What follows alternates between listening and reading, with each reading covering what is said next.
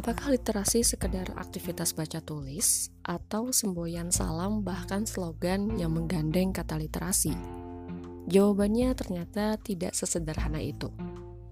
Hai, selamat datang di podcast Ahlan Sukma di episode Random Talk buku yang aku baca.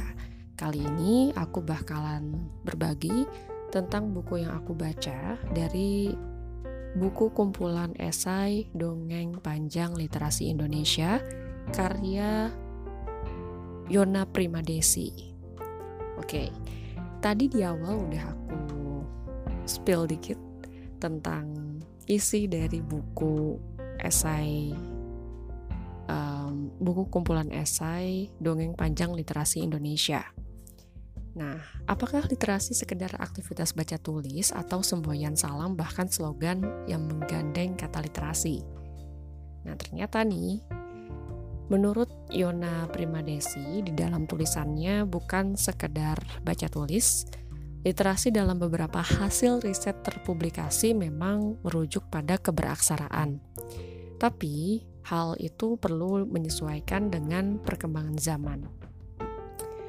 Di dongeng panjang literasi Indonesia atau buku yang aku baca ini uh, merupakan sehimpun esai naratif tentang pengalaman penulis Yona Primadesi selama bergiat di dunia literasi dan mendidik sang anak yaitu Abinaya Gina Jamila yang juga seorang penulis.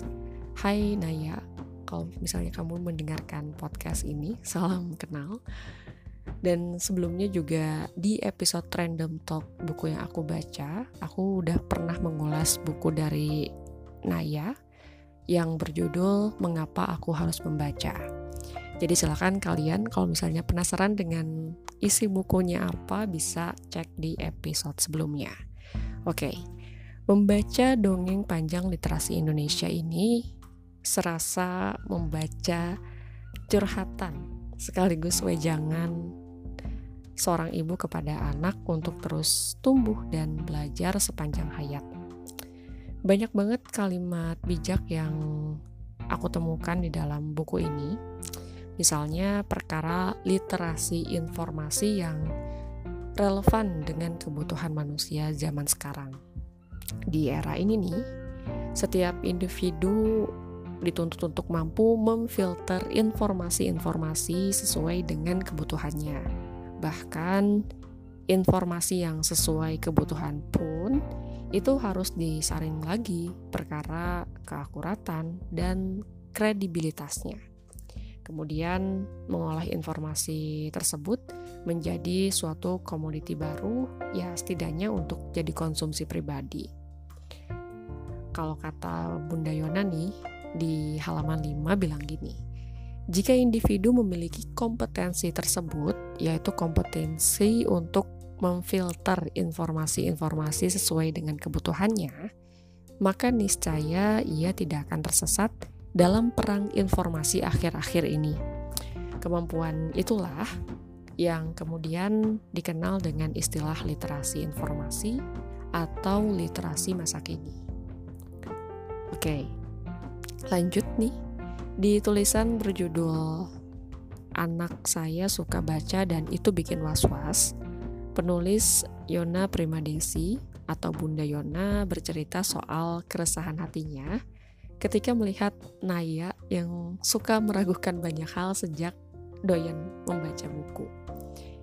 Di bagian ini penulis juga mempertanyakan perihal credo bahwa membaca itu baik dan bermanfaat, bahkan bisa mencerdaskan bangsa.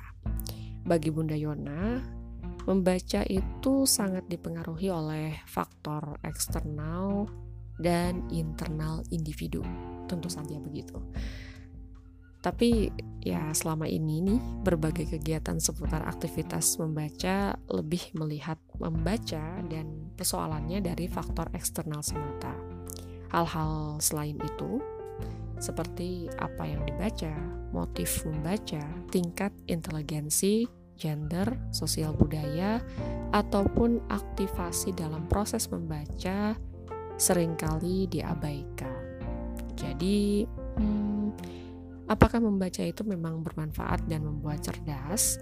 Di tulisan esai berjudul Anak Saya Suka Baca dan Itu Bikin Was-Was, penulis mengingatkan kepada kita nih, para pembacanya, kalaupun kita bersikukuh mendukung pernyataan tersebut, mestinya kita juga rajin, getol, mengkaji manfaat seperti apa sih yang didatangkan dari aktivitas membaca dan apa indikator kebermanfaatannya.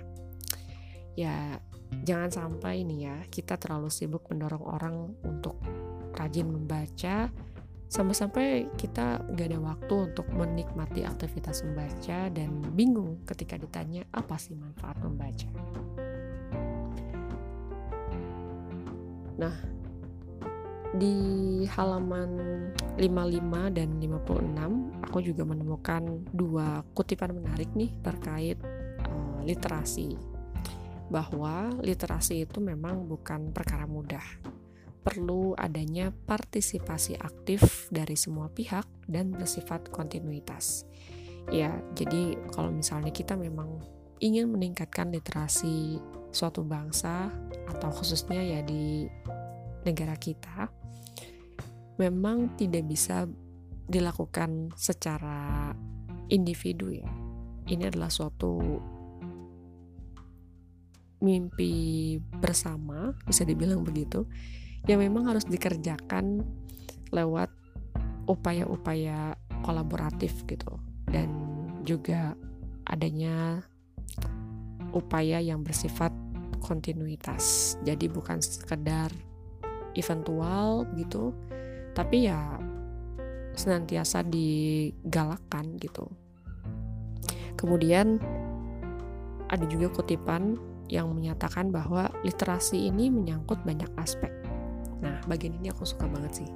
Satu aspeknya yaitu baca tulis, yang kemudian mesti dikembangkan menjadi baca, kaji, hitung, nalar, kritis, tulis, dan komunikatif.